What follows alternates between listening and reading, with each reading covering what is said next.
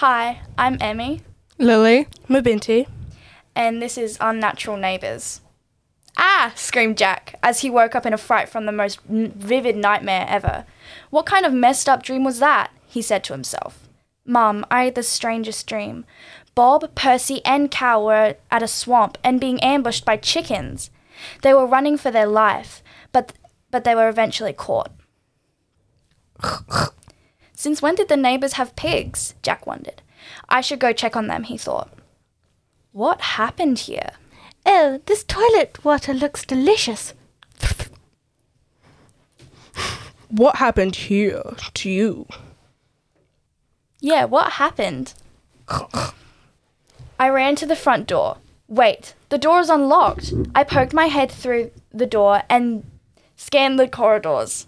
Hello? Is anyone there? Woof woof, it's me. Help. Was that a dog talking? Maybe it was just my imagination. But then, on the other hand, where were the neighbours? They only moved in last week, so they wouldn't be going out on any trips. My mind was all over the place. Before I stepped in, just to make sure the neighbours weren't there, I turned around. The metallic grey cars were still there. Maybe they walked there? My mind told me. But not at this time of night. Without a word, I stepped in. I heard the noise of glugging. I headed straight for the bathroom, only to see a pig. Yes, you heard me right. A pig drinking out of a toilet. Oh, hello there. Just taking my daily sip, you know. Out of a toilet? I screamed. Well, yeah, it's still water, right?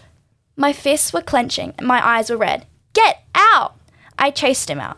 Then I was greeted by a huge Labrador. Like, huge.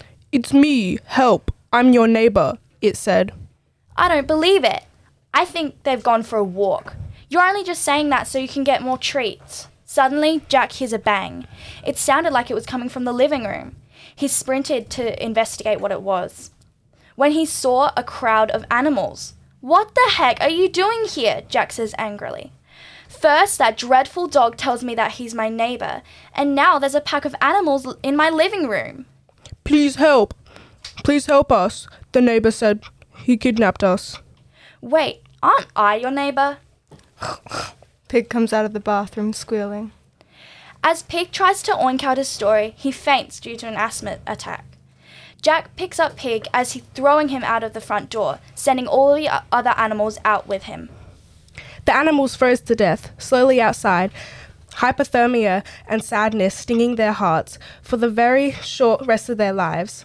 Jack to this day is heavy with guilt, making sad omelets in his little apartment. The end.